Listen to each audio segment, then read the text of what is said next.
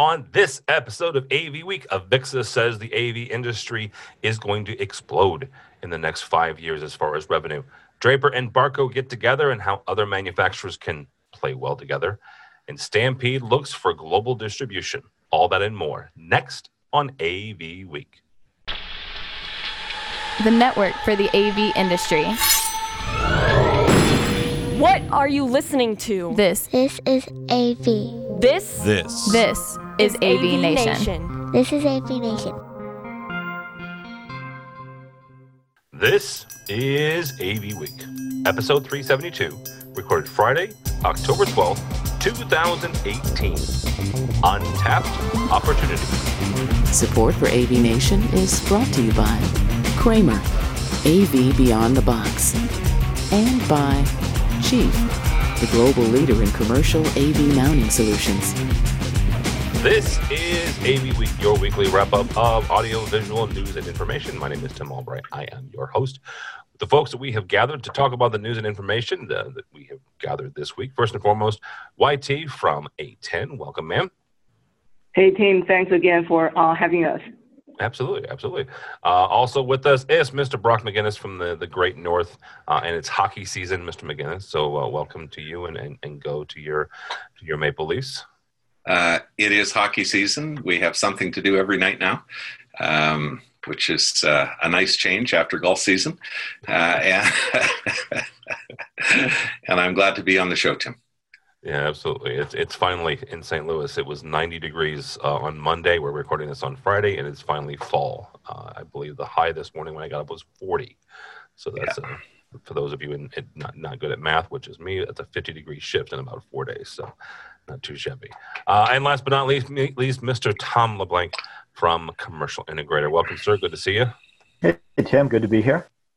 All right. Uh, all right. So uh, actually, we'll start off with a, a story from uh, from Tom's uh, publication. Uh, Avixa uh, released or, or did a presentation on some pro AV industry trends, and, and honestly, it is this is basically kind of asking you folks what what you think of it. They they were predicting a an industry growth to to two hundred and thirty billion dollars by 2023. That's only five years away, uh, and that seems like a, like a big jump uh, from just over 200 million. Uh, Brock, I'm going to start with you on this. Is this something that that uh, makes sense to you as, as an integrator and, and somebody who's who's in the trenches in this every day? Does that does that number sound right to you? Does that make sense? And uh, see a path where, where we can get there?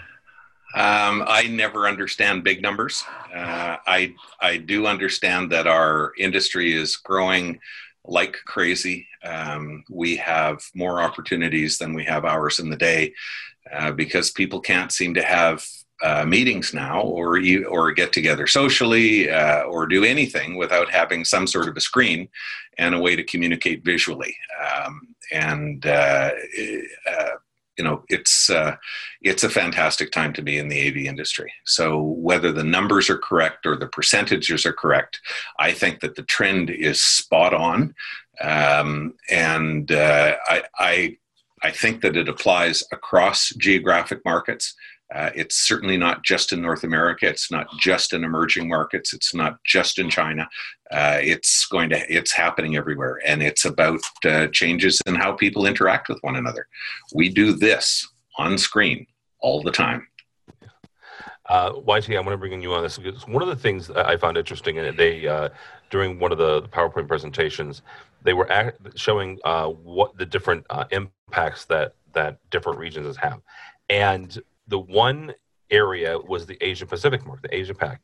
Uh, about every single kind of uh, sub uh, category, whether it's consumer spending, business growth, political climate, that area had a positive impact on on the AV industry all across the board. Uh, are you guys seeing you know growth in that area, and, and if so, what's driving some of that? Yeah, sure. Um, so, you know, as you know, because we uh, we are a global company, so we have different regions. Go in China, Japan, Korea, etc.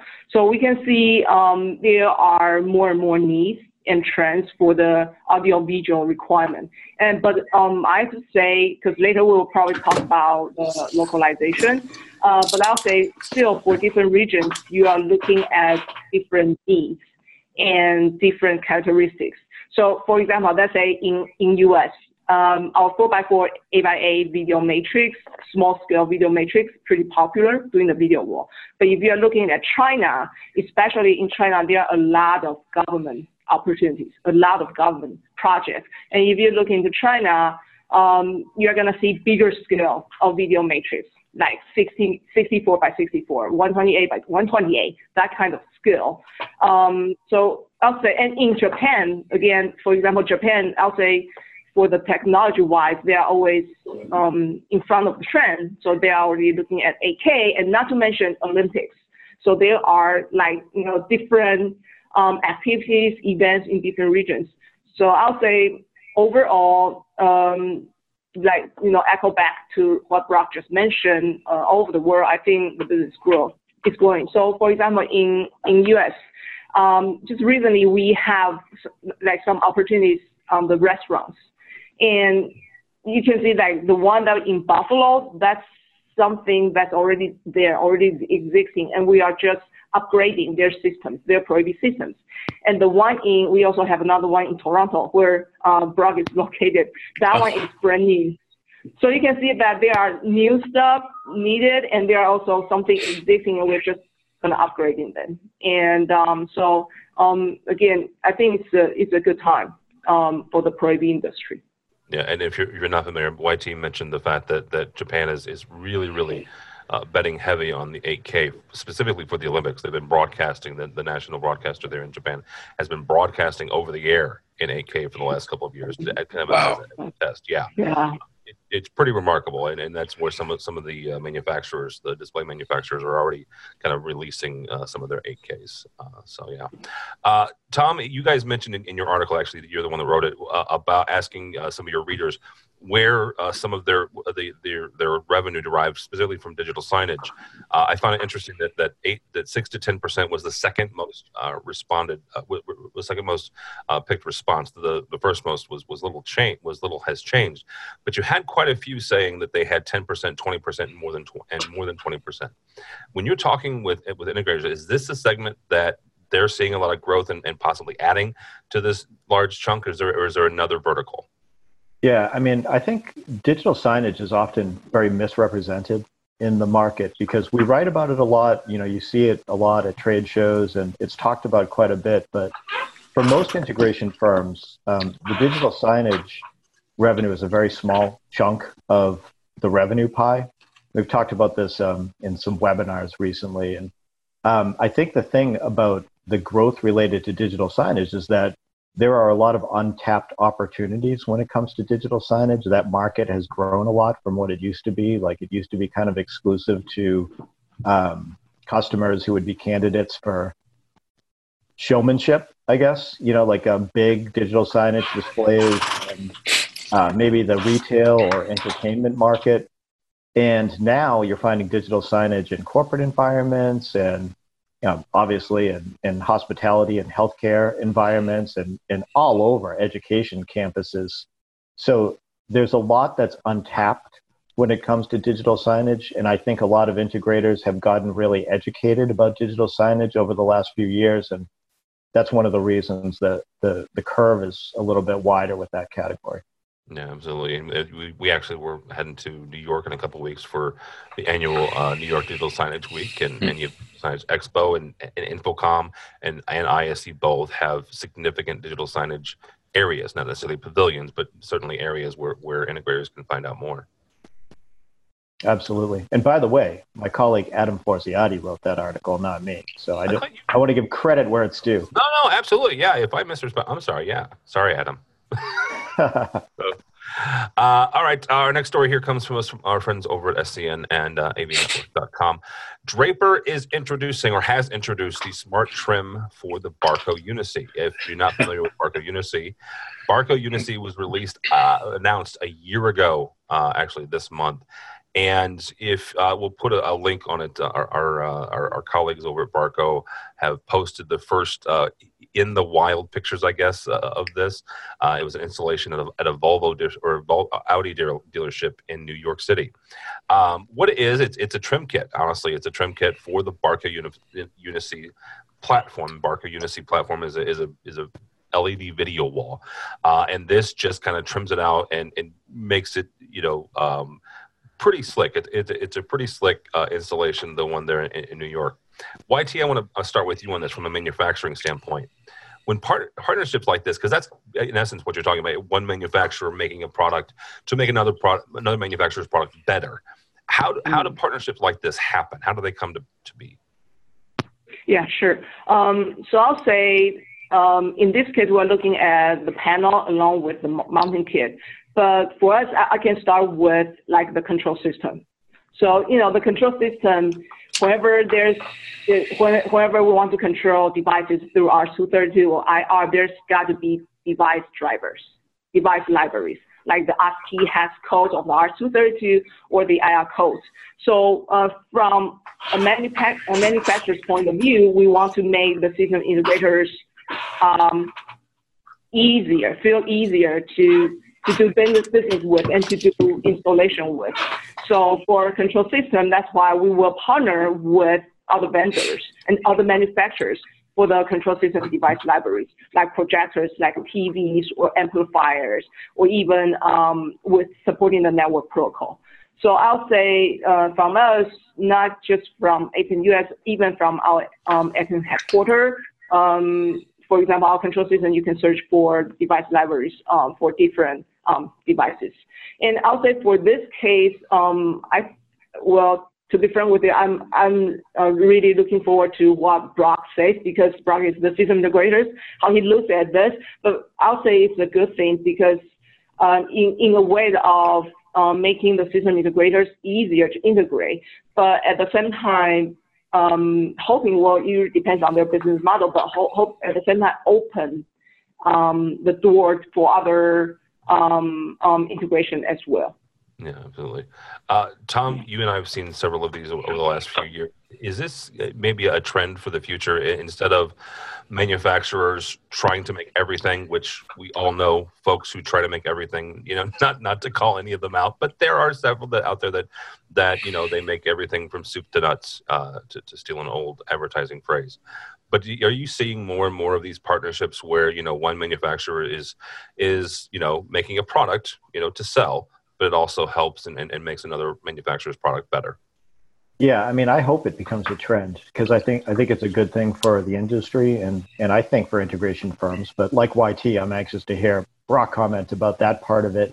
Um, Tim, you and I were at um, uh, an NEC event uh, probably a month or two ago where they were opening up, um, you know, basically, you know, vignette style showroom settings in their headquarters. And um, NEC is a company that I have talked to quite a bit about this concept of not being all things to all customers, but instead understanding what you're really good at and finding partners who are the right complement for a solution that you're trying to provide and trying to make solutions a little bit more turnkey for integrators. NEC has done a good job, like in um, the control room, uh, command and control um, area. They've partnered with Hyperwall, for instance, to you know provide more of a turnkey uh, display slash software video wall solution for command and control centers. Um, they've had a, a, few other partnerships. At, at one point, I don't know if they still are, but at one point they were partnered with T1V um, to to blend the ThinkHub into the NEC environment. Uh, this week, I think we posted a story about uh, BrightSign being integrated, BrightSign uh, digital signage players being integrated into uh, MIMO monitors. So it's it's I don't know if it's a trend, but I am seeing a bit more of it lately, and I, I do hope that it continues because it seems like it would be a really good thing for the integrator and for the customer for there to be a, more of a turnkey approach. Well, and you're also letting people stay. In, this is a horrible phrase, but stay in their lane and, and work on and, and kind of focus on their own core competencies. Uh, BrightSign also is is the the underlying and the, the digital player in the Peerless kiosks, also I believe. So also they're not their first not their first partnership. Uh, all right, Mr. McGinnis, uh, both Tom and, and YT want to hear what you say, and I want to hear what you say. So, what do you say? I I think it's a win-win. Um, Barco identified they had a problem. Uh, their UniSee sticks out um, doesn't look very good from the side. They needed a solution, and they could either go and and engage a bent metal company, um, and then uh, you know put their markup on it, and try and and uh, sell that to integrators, who then have to put another markup on it, and the product becomes too expensive. And we've seen this over and over again uh, from loudspeaker manufacturers trying to uh, build their own brackets and rigging, through uh, even some of the um, uh, some of the display manufacturers uh, building their own or having bracketry built for them by another company. NEC, I, believe, they bundle brackets from another company with some of their product, and then it becomes too expensive and we need uh, you know we need paths to market we don't mind dealing with two vendors if we can offer our customer a, a, an integrated solution that um, is lower cost and, and makes sense. Draper already knows how to do that. I think it's fantastic. Um, from an overall perspective though i think manufacturers have to worry about uh, getting in bed with one another if it excludes uh, third and fourth parties. And this is the this is the concern and i think this is what it or yt has has um, you know may have been alluding to if you have barco getting in bed uh, with with draper on this particular product does that mean that christie then doesn't want to be associated with draper and they're going to start promoting Daylight or Stewart or some other brand of, of screen product or uh, uh, or other thing. So you, have to be careful, and I think that uh, what Draper may be doing here is a lot what BrightSign has done with other manufacturers. They've said, "Hey, we're an accessory." uh, we can make these for everybody. And, and currently, I think Planar is the only video wall manufacturer on the market that has a trim kit on their SKU. Uh, uh, Westbury uh, custom manufactures or, or has the metal uh, bent and painted for us, uh, for our clients, for Samsung and LG walls, because this is a common ask. Um, you know, they stick out from the wall.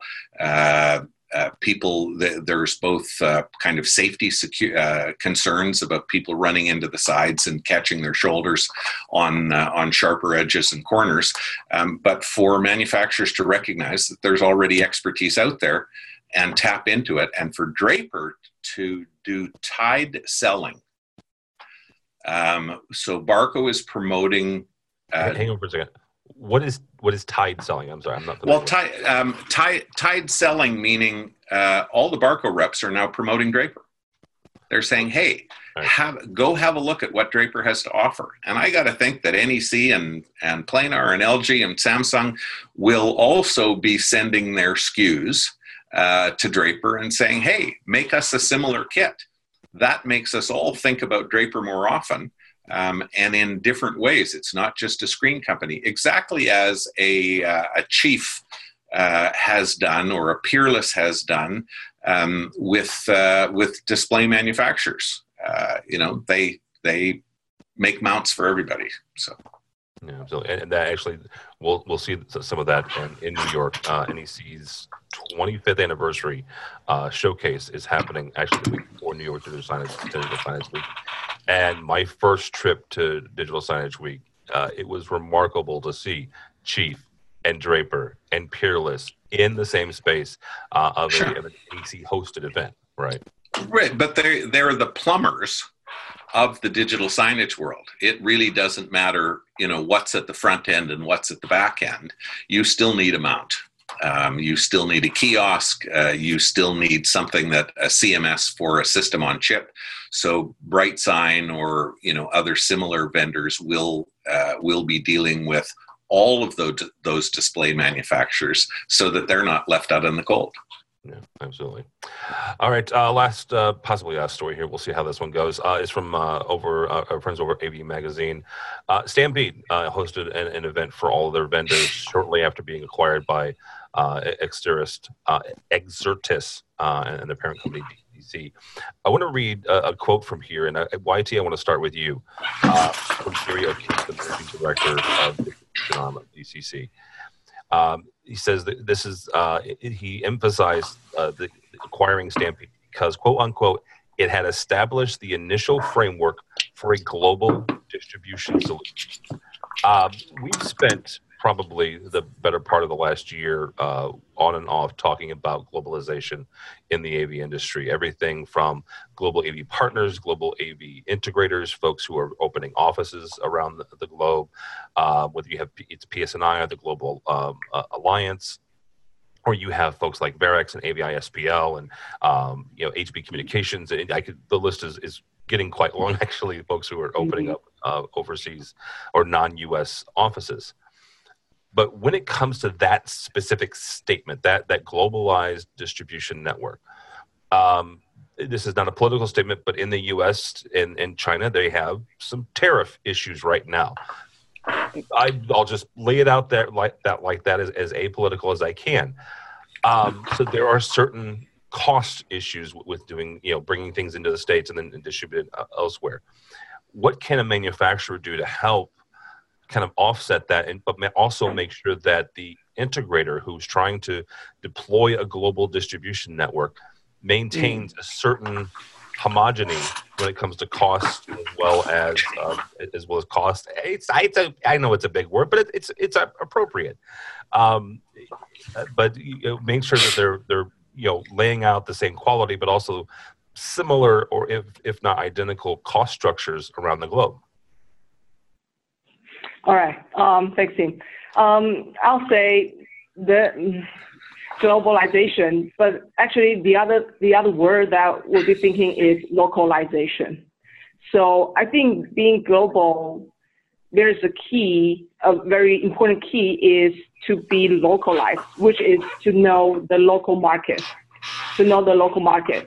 So for for example, um, if, uh, and we, I know we just mentioned about U.S. and China, but also, for example, when we think about Europe, so, so again, it's like different regions have different characteristics. In Europe, it's where the uh, all the countries are so close to each other, and with you know, like they, it's really easy to have the products flow over the place. And so, for example, in, in, in Europe, we are facing a situation where you can, you probably can get a per product from Germany. But while your installation is probably in Northern Europe. So that's one thing that we're looking at. And again, um, in, for example, in Japan, uh, besides the 8K, another thing that we're looking at is the, the, the their needs and uh, I'll, I'll, probably have to say how picky they are about the quality. So they will look at the warranty, not just the price point, but the warranty as well as advanced replacement. Um, so I'll say for uh, either the distributors or even the system integrators to go to global. Um, I'll, I'll, I will recommend you know, working with a partner who is being globalized already. Um, so you know, so we can help. So people, you know, people like us, ATEN, uh, we can help with the different needs and different trends and different um, applications in different rental markets. And I we have, I have to say I'll say the pricing structure is pretty difficult because I um, I don't think it's practical to ask a unified pricing pricing structure. I think it's more practical to ask a localized pricing structures. Okay.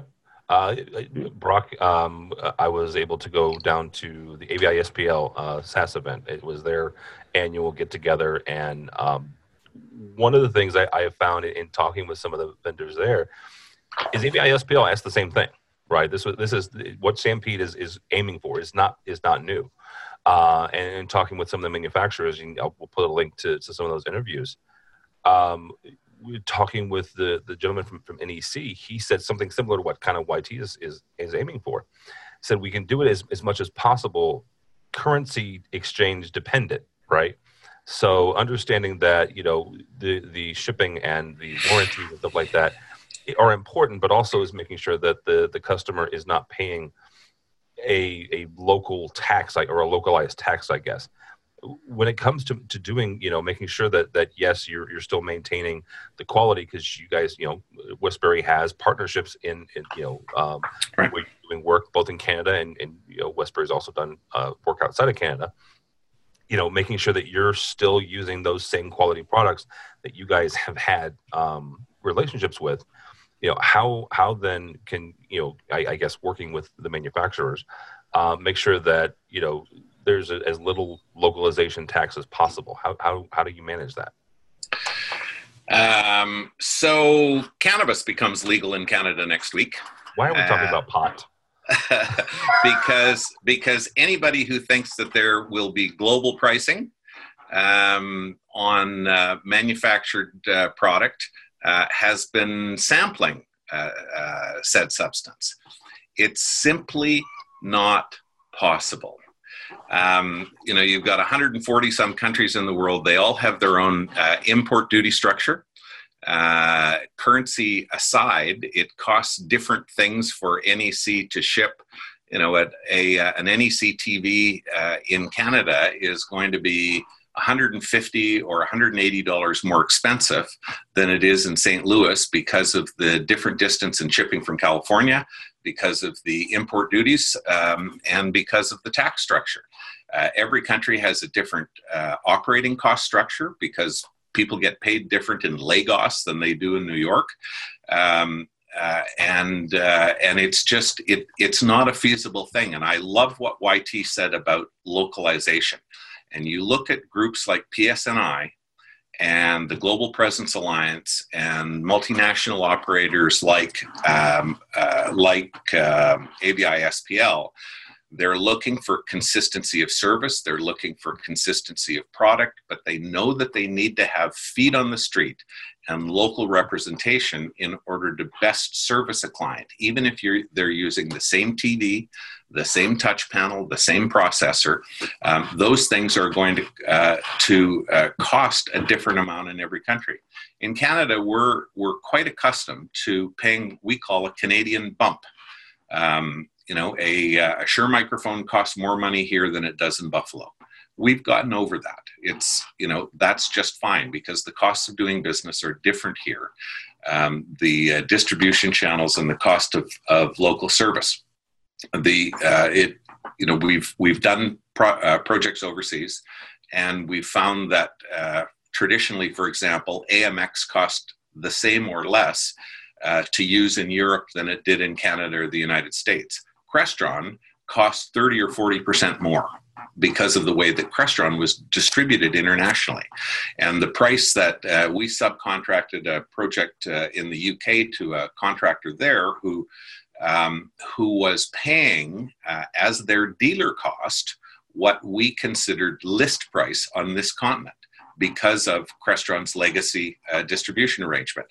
I believe that's changed now. I, I think that uh, that they've gotten over that, and it, it is much more unified. But uh, it, it's irrational to think that you can sell something. And, and prices in the UK are not what prices are in the US, nor prices in Hong Kong, nor prices in Tokyo. And uh, uh, and I don't believe that a local market expects that to be. Uh, people who are selling from the U.S. to England uh, would love that to be the case. And if the head office is in in New York and and they're asking why is the price so much more expensive uh, in London or so much less expensive in Hong Kong, um, uh, the it it's the that U.S. perspective that is out of line. The people in the UK they know they pay more uh, uh, for certain things. Uh, the people in Hong Kong know that they pay less. Um, and get a great deal. So it's it's the way of the world. The only thing that costs the same from place to place to place is a Big Mac. I don't even, even, want to theorize why that is. Yeah.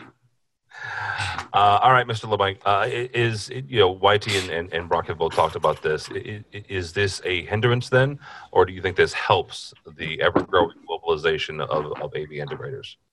Well, I mean, I think from every time I've spoken to an integration firm that has, you know, a really strong interest in, you know, pursuing the global market, I think the smart ones um, recognize that there's a cost of doing business related to adapting to whatever the unique variables and circumstances are in the markets that they're trying to pursue. And sometimes that's, you know, uh, elevated costs. Um, sometimes it's cultural differences. Sometimes it's um, how their sales tactics won't resonate with the particular market that they're pursuing.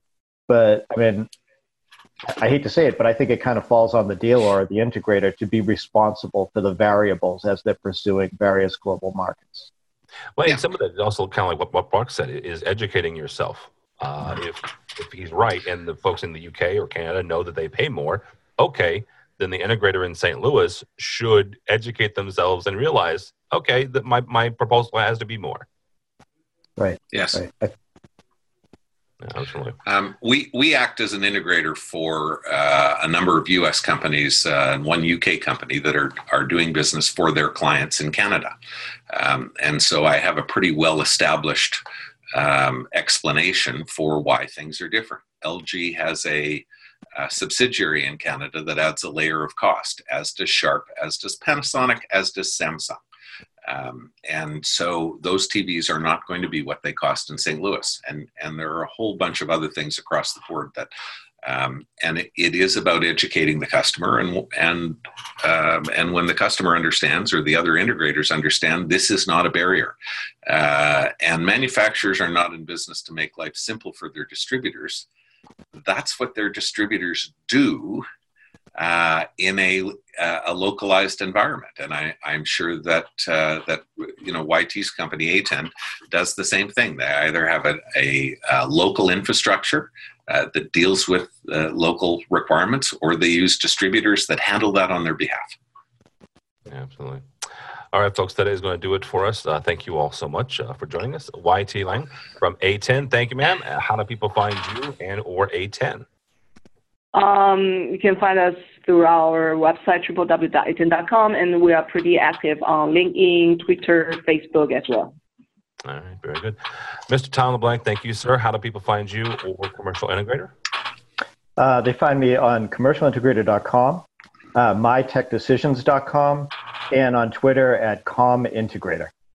I would just like to point out for those of you not watching the video that Mr. LeBlanc just put on his Boston Red Sox hat. So are they still playing baseball? I mean, is it? I'm I'm just I'm confused. Well, they they will be until they face Justin Verlander tomorrow night. all right. I'm in St. Louis. It's hockey and football season here. So, uh, all right, Mr. McGinnis, thank you, sir. How do people find you or Westbury National? Uh, Westbury is uh, westbury.com, and I can be reached uh, most often on Twitter, Brock McGinnis. Uh, my name uh, is uh, also my Twitter handle. That's Pleasure as always to be here, Tim. I appreciate it. Uh, for us, for me, uh, don't follow me because I mentioned it's hockey and football season, so that's uh, you know what I'm going to be yakking about. Uh, but go by the website. Lots of really fine people. It's been a whole lot of hard work on it. It's avnation.tv, avnation.tv. You will find this program and a host of others, including our weekly residential AV show called Resi Week, hosted by my buddy Matt Scott. Uh, a bunch of, uh, of monthlies and, and actually one that just posted looking at marketing uh, for next year, actually planning for marketing for next year. Uh, our uh, Don Mead hosts our AV social show. Also, while you're there, check out our underwriter section. These are the folks who help us financially, help us bring you AV Week and New York Digital Signage Week and CEDIA a couple months ago, and ISE in just a few short months. So all that and more at avnation.tv, avnation.tv. Thanks so much for listening. Thank you so much for watching. That is all the time we have for AV Week.